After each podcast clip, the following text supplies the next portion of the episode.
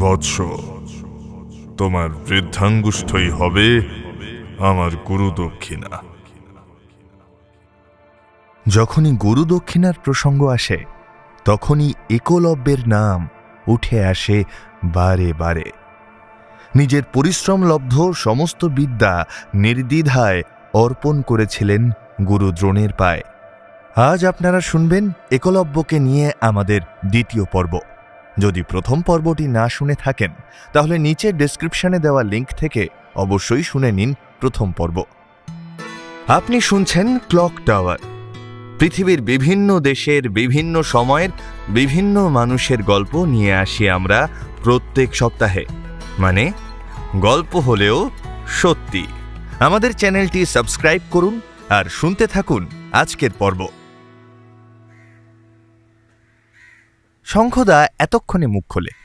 তার মানে তুমি বলতে চাইছো যে এই রাজা পালগুনাডি হলেন ইন্দোনেশিয়ান একলব্য? আর যে নামটা তুমি একটু আগে মনে রাখতে বললে সেটা? বলছি, শোন। এই নামটা মনে রাখতে বলার কারণ, অর্জুন রাজা পালগুনাডিকে হত্যার পরে উপাধি পেয়েছিলেন পালগুনি। অর্জুনের অনেকগুলো নামের মধ্যে একটা কিন্তু ফাল্গুনি, যা উচ্চারণগত দিক দিয়ে প্রায় একই। আর এই রাজাকে একলব্য বলার কারণ হল, এই গল্পের অনেকগুলো রূপভেদের মধ্যে অন্য আরেকটি গল্প দেখলে পরিষ্কার বোঝা যায়, এখানে একলব্যের কথাই বলা হচ্ছে। তাই, কীরকম? অন্য আরেকটি গল্পে বলা হচ্ছে, পালগুনাডি দ্রোণের কাছে অস্ত্র শিক্ষার ইচ্ছা প্রকাশ করলে পর দ্রোণ তাকে ফিরিয়ে দেন। দ্রোণের মূর্তি তৈরি করে তাই তিনি কঠোর অধ্যাবসায়ের মাধ্যমে অস্ত্রবিদ্যা চর্চা করতে শুরু করেন।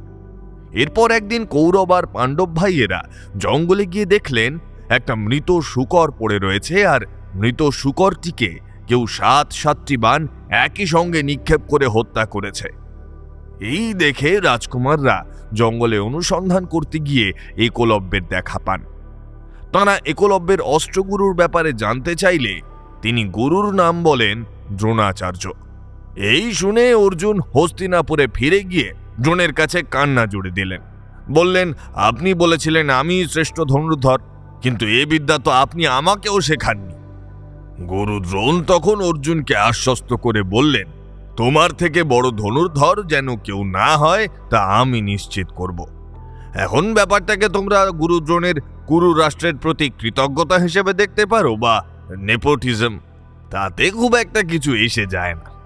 দ্রোণ জঙ্গলে গিয়ে যথারীতি একলব্যের থেকে গুরু দক্ষিণা বাবদ তার বুড়ো আঙুলটি চেয়ে নিলেন।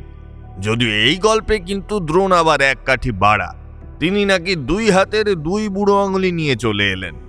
একলব্য খুশি মনে গুরু দক্ষিণা দিয়ে ফিরে গিয়ে আবার কঠোর সাধনার মধ্যে দিয়ে নতুনভাবে বিদ্যা আয়ত্ত করতে থাকলেন। ততদিনে তার বিয়ে হয়েছে অ্যাঙ্গেরেনির সঙ্গে। স্বামীর এই কঠোর কৃচ্ছ সাধনের সঙ্গী হল অ্যাঙ্গেরেনি। তিনিও তার সঙ্গে অনুশীলন করতেন। তিনি নিজের বুড়ো আঙুল দুটো ছাড়াই এক জাদু আংটির সাহায্যে নিজের বিদ্যা আবার আয়ত্ত করলেন। তখনও কিন্তু তার গুরু ভক্তি টলেনি। তিনি নিজের স্ত্রীকে বিপুল ধনসম্পত্তি দিয়ে হস্তিনাপুরের উদ্দেশ্যে প্রেরণ করলেন। তার উদ্দেশ্য গুরু দ্রোণকে উপহার দেওয়া। ততদিনে পাণ্ডবরা ইন্দ্রপ্রস্থে রাজত্ব করছেন। এদিকে আবার পথে এক দৈত্যের খপ্পরে পড়ে অ্যাঙ্গেরেনি একটি গুহায় আশ্রয় নেন। সেখানেই বুঝলি কিনা আমাদের অর্জুন আবার ধ্যান করছিলেন। অ্যাঙ্গেরেনিকে দেখে তিনি প্রেমে পড়লেন। তাকে কামনা করে বসলেন তিনি। আমি এবার ফুট কাটি। যাই বলো রাঙা দাদু অর্জুন অনেক বড় বীর হতে পারেন, কিন্তু একটু আলুর দোষ ছিল। হুটহাট যখন যাকে দেখেন প্রেমে পড়েন আর বিয়ে আর ইয়ে দুটোই করে নেন। রাঙা দাদু হাসেন। ইয়ে বলে উজ্জ রাখলে হবে কেন পিকাই?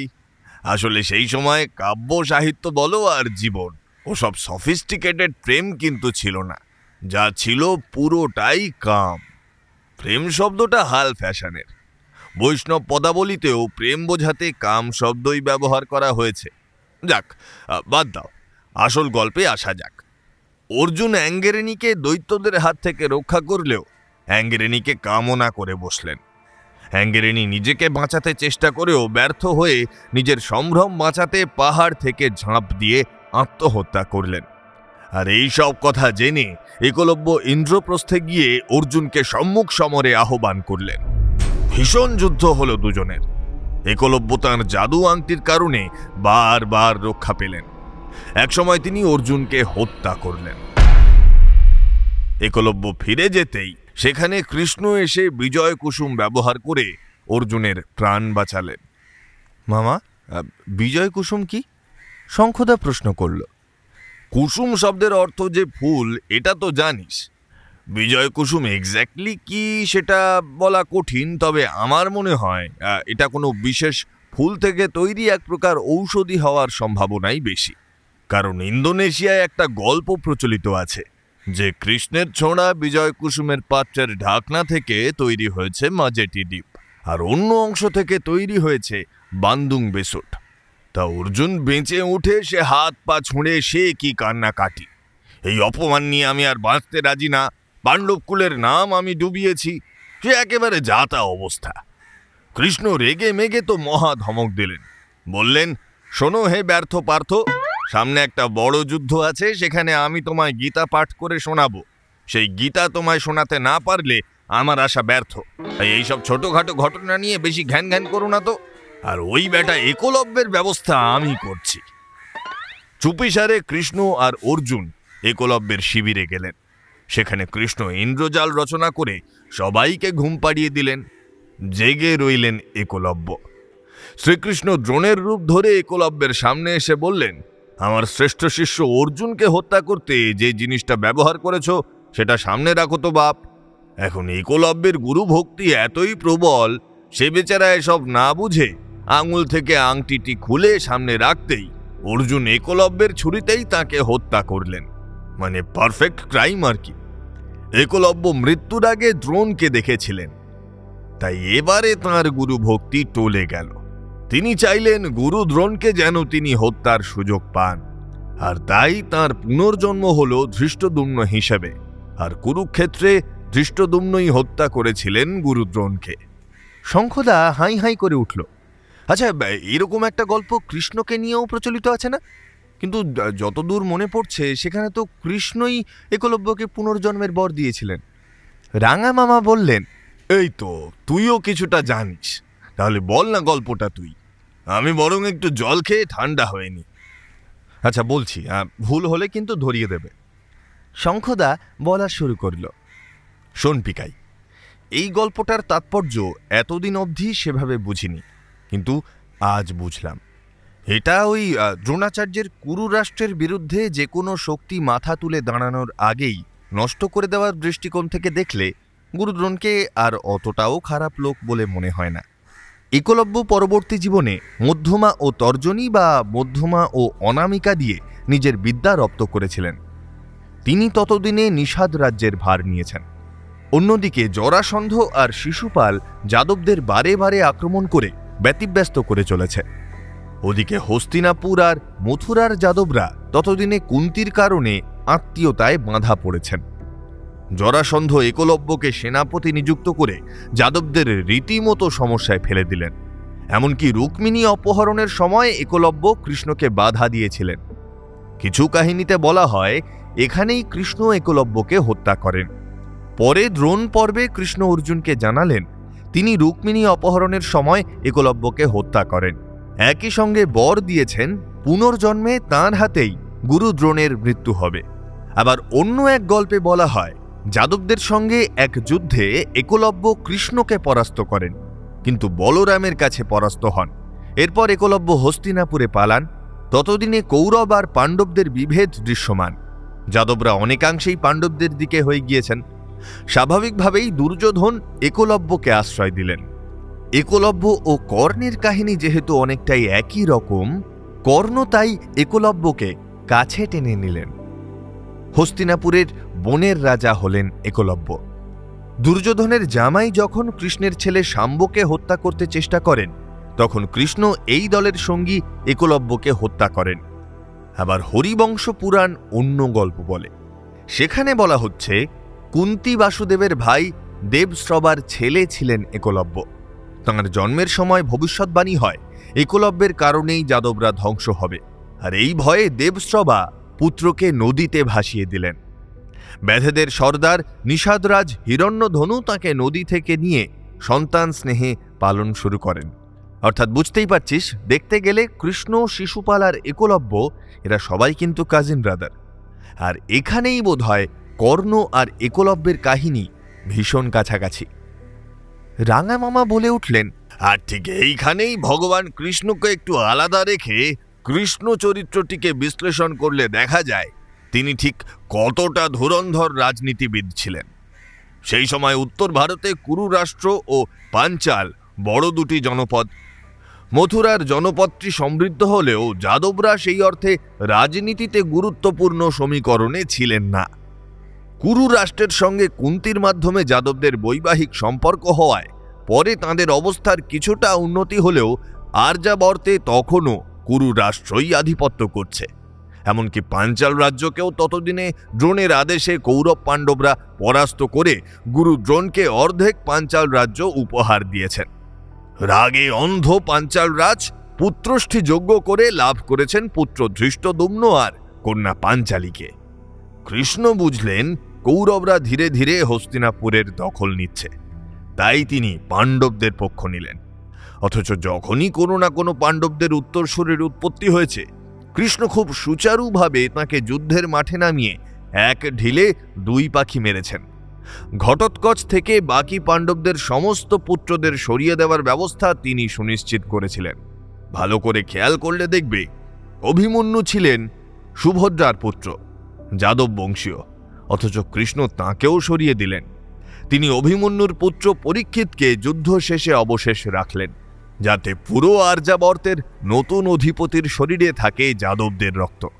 আর ঠিক এই কারণেই তিনি যাদবদের কুরুক্ষেত্রের যুদ্ধে অংশগ্রহণ করতে দেননি। কিন্তু প্রতিপক্ষহীন আর্যাবর্তে যাদবরা নিজেরাই মারামারি করে শেষ হয়ে যায়। শঙ্খদা বলল আচ্ছা মামা এরকমই একটা মহাভারতে একলব্যের ভাইয়ের কথাও পাওয়া যায় না?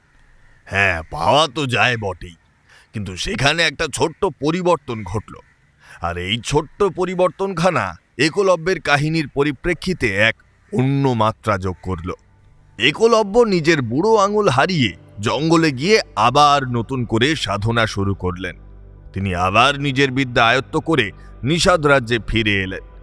একলব্যের ছোট ভাই ধৃতিলব্য দাদাকে বললেন, রইল তোমার রাজ্যপাঠ। তুমি প্রতিশোধ নিতে চাও বা না চাও, আমি এর প্রতিশোধ নেবই। একলব্য ভাইকে বোঝাতে অসমর্থ হলেন। ধৃতিলব্য দ্রোণাচার্যকে হত্যার বরলাভের জন্য তপস্যা করতে চলে যান। কুরুক্ষেত্রের যুদ্ধের অন্তিম পর্বে দ্রোণপুত্র অশ্বত্থামা, কৃপ আর কৃতবর্মা পাণ্ডব শিবিরে পাণ্ডবদের হত্যা করতে গেলেন। তারা জানতেন না যে সেদিন রাতে শিবিরে পাণ্ডবরা ছিলেন না। ছিল পাণ্ডব পুত্ররা ও ধৃষ্টদ্যুম্ন। তখন শিবির রক্ষা করছেন হাতে ত্রিশূল আর ব্যাঘ্রচর্ম পরিহিত এক ভীষণ দর্শন পুরুষ। এই তিন কুরুবীর এই ভীষণ পুরুষকে পরাস্ত করতে পারলেন না। পরে তাঁরা বুঝলেন, স্বয়ং মহাদেব এই শিবিরের রক্ষা করছেন। অশ্বত্থামা শিবকে তুষ্ট করলে শিব রাস্তা ছেড়ে দেন। অশ্বত্থামা শিবিরে প্রবেশ করে সবাইকে হত্যা করেন। এখানে এই গল্পখানাই একটু অন্যভাবে পাওয়া যায় বেশ কিছু জায়গায়। যখন শিবিরের সামনে ভীষণ দর্শন পুরুষের সঙ্গে যুদ্ধ চলছে, তখন অশ্বত্থামা দেখলেন, ভীষণ দর্শন পুরুষের হাতের বুড়ো আঙুল নেই। অশ্বত্থামা পিতার কাছে এরকম এক বীরের কথা জানতেন।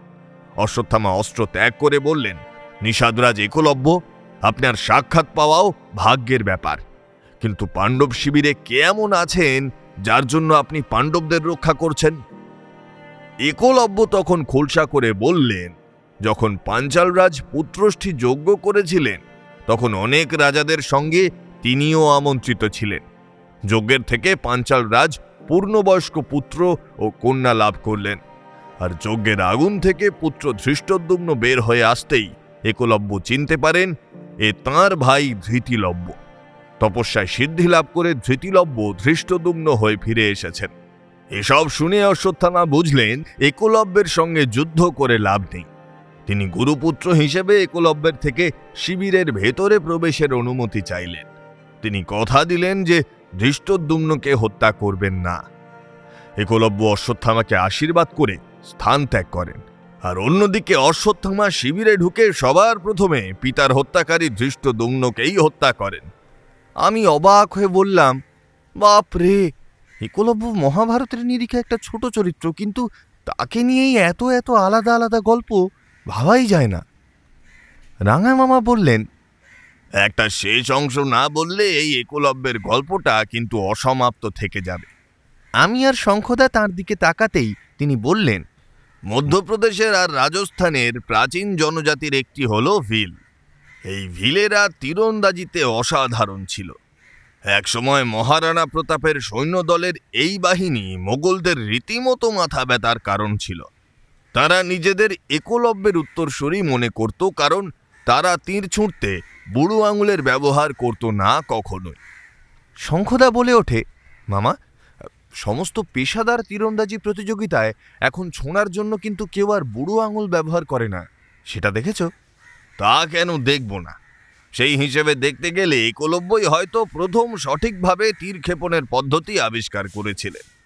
একবার ফ্লাইটে আসতে গিয়ে এক ন্যাশনাল আর্চারের সঙ্গে পাশাপাশি এসেছিলাম। তখন প্রশ্নটা জিজ্ঞাসা করেছিলাম। উত্তরটা একেবারে বৈজ্ঞানিক, বুঝলি? আমাদের হাতের চারটে আঙুল একই দিকে থাকে। বলতে পারিস একটা সিঙ্গেল রোতে সবগুলো যুক্ত থাকে। অন্যদিকে বুড়ো আঙুলটা নব্বই ডিগ্রি কোণে একেবারে অন্যদিকে। ফলে বুড়ো আঙুল দিয়ে তীরটা ধরে থাকলেও বুড়ো আঙুলখানা ফ্রি মুভমেন্ট করতে পারে। ফলে তীর ছাড়ার সময় যদি বুড়ো আঙুলখানা কোনো কারণে টনটন ঝনঝন করে নড়ে যায়, ব্যাস, গেল লক্ষ্যভ্রষ্ট। সেই তুলনায় হাতের একই দিকের চারটি আঙুল দিয়ে যদি তীর ছাড়া যায়, সেক্ষেত্রে প্রথম দিকে একটু সমস্যা হয় বটে, কিন্তু একজন তীরন্দাজকে তা তীর ছোঁড়ার সময় অনেক বেশি স্টেবিলিটি দেয়। রাঙা মামার কথা শেষ হতে না হতেই শঙ্খদার বাবা এক প্লেট গরম গরম ফুলকো লুচি আর ঘুগনি নিয়ে ঘরে ঢুকে পড়েন। অনেক গল্প হলো এবার খেয়ে নিন। আর বিকাই তুমিও হাত লাগাও। প্লেটগুলো টেবিলে রাখতে রাখতে তিনি শঙ্খদার দিকে ফিরে বললেন এই গাধা এখনও মুখটা ধুসনি কেন? যা তাড়াতাড়ি যা। শঙ্খদা ঝটপট করে উঠে পড়ে। আমি আর রাঙা দাদু লেগে পড়ি লুচিগুলোর সৎকার করতে। কেমন লাগল আজকের পর্ব? জানান আমাদের কমেন্ট বক্সে আজকের পর্বটি ভালো লেগে থাকলে লাইক করুন বন্ধুদের সঙ্গে শেয়ার করুন। এরকম আরও ভালো ভালো পর্ব শুনতে আমাদের চ্যানেলটি সাবস্ক্রাইব করুন। আজকের পর্ব পাঠে ছিলাম আমি, Shankha. Script Kaushik Roy. Sound design Shankha Biswas. Poster design invisible man.